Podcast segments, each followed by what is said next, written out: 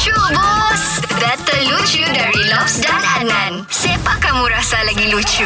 Kita terus kasih ketawa orang, terus buat lucu-lucu untuk orang ni, Nan. Dan juga hari ni kita punya guest ni, seorang perempuan yang kuat ketawa, periang, dan juga seorang yang gila-gila. Ya, yeah, kita ada Efika, penjual telefon. Selamat pagi.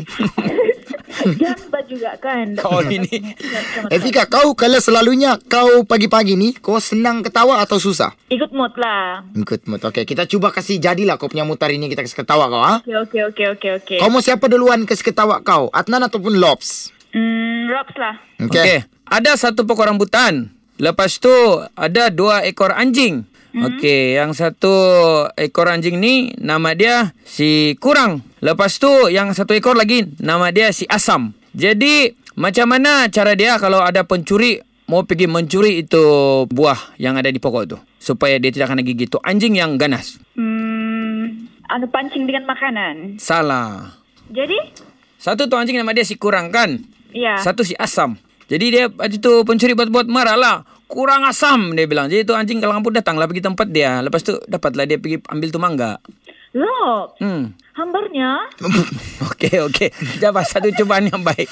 Itu lucu. Okey, nak apa ya? Aku kasih kembali kau punya mutak. Cubalah ya. Cuba. Okey, begini, di dalam satu kelas ni, kelas pendidikan seni visual lah yang bagian melukis-melukis punya tu kan. Okey. Lepas tu ada satu pelajar ni nama dia si Ramdan. Okey, nama cikgunya di sini Cikgu Mike Iping. Okey, jadi Cikgu Mike Iping ni suruhlah dia orang melukis. Bilang Cikgu Mike Iping ni, okey lukis semuanya, lukis masing-masing punya kreativiti. Jadi si Ramdan ni Dia nak melukis sampai mau habis kelas tu kan. Cikgu Mike Iping tu pergi cek lah semuanya, dia orang punya lukisan-lukisan. Sekali kan Cikgu Mike Iping tengok, Ramdan, kenapa kau punya lukisan ni putih siap semuanya? Dia bilang ada macam rumput-rumput siap sikit di bawah. Dia bilang, ini cikgu sebenarnya. Dia bilang, aku tadi mau lukisan lembu makan rumput. Dia bilang. Terus dia bilang Cikgu Mike, jadi mana dia punya lembu? Dia bilang, ngam-ngam aku mau lukis lembunya tu jalan. So dia habis surah rumputnya. Dia bilang, hello? Ya, hello. Mungkin kamu dua senasib lah aku rasa. Ya. Kau bagi dulu satu. Kau bagi dulu satu cerita lucu ataupun teka-teki lucu satu untuk kami. Apa ya? Nampaknya kita tiga-tiga senasib lah kali ya. Iya, tiga-tiga senasib lah. Tiga-tiga senasib. Jadi hari ini kau rasa siapa yang lucu nih? Adnan lucu Bus, tapi nak berapa lucu lah. Makasih juga.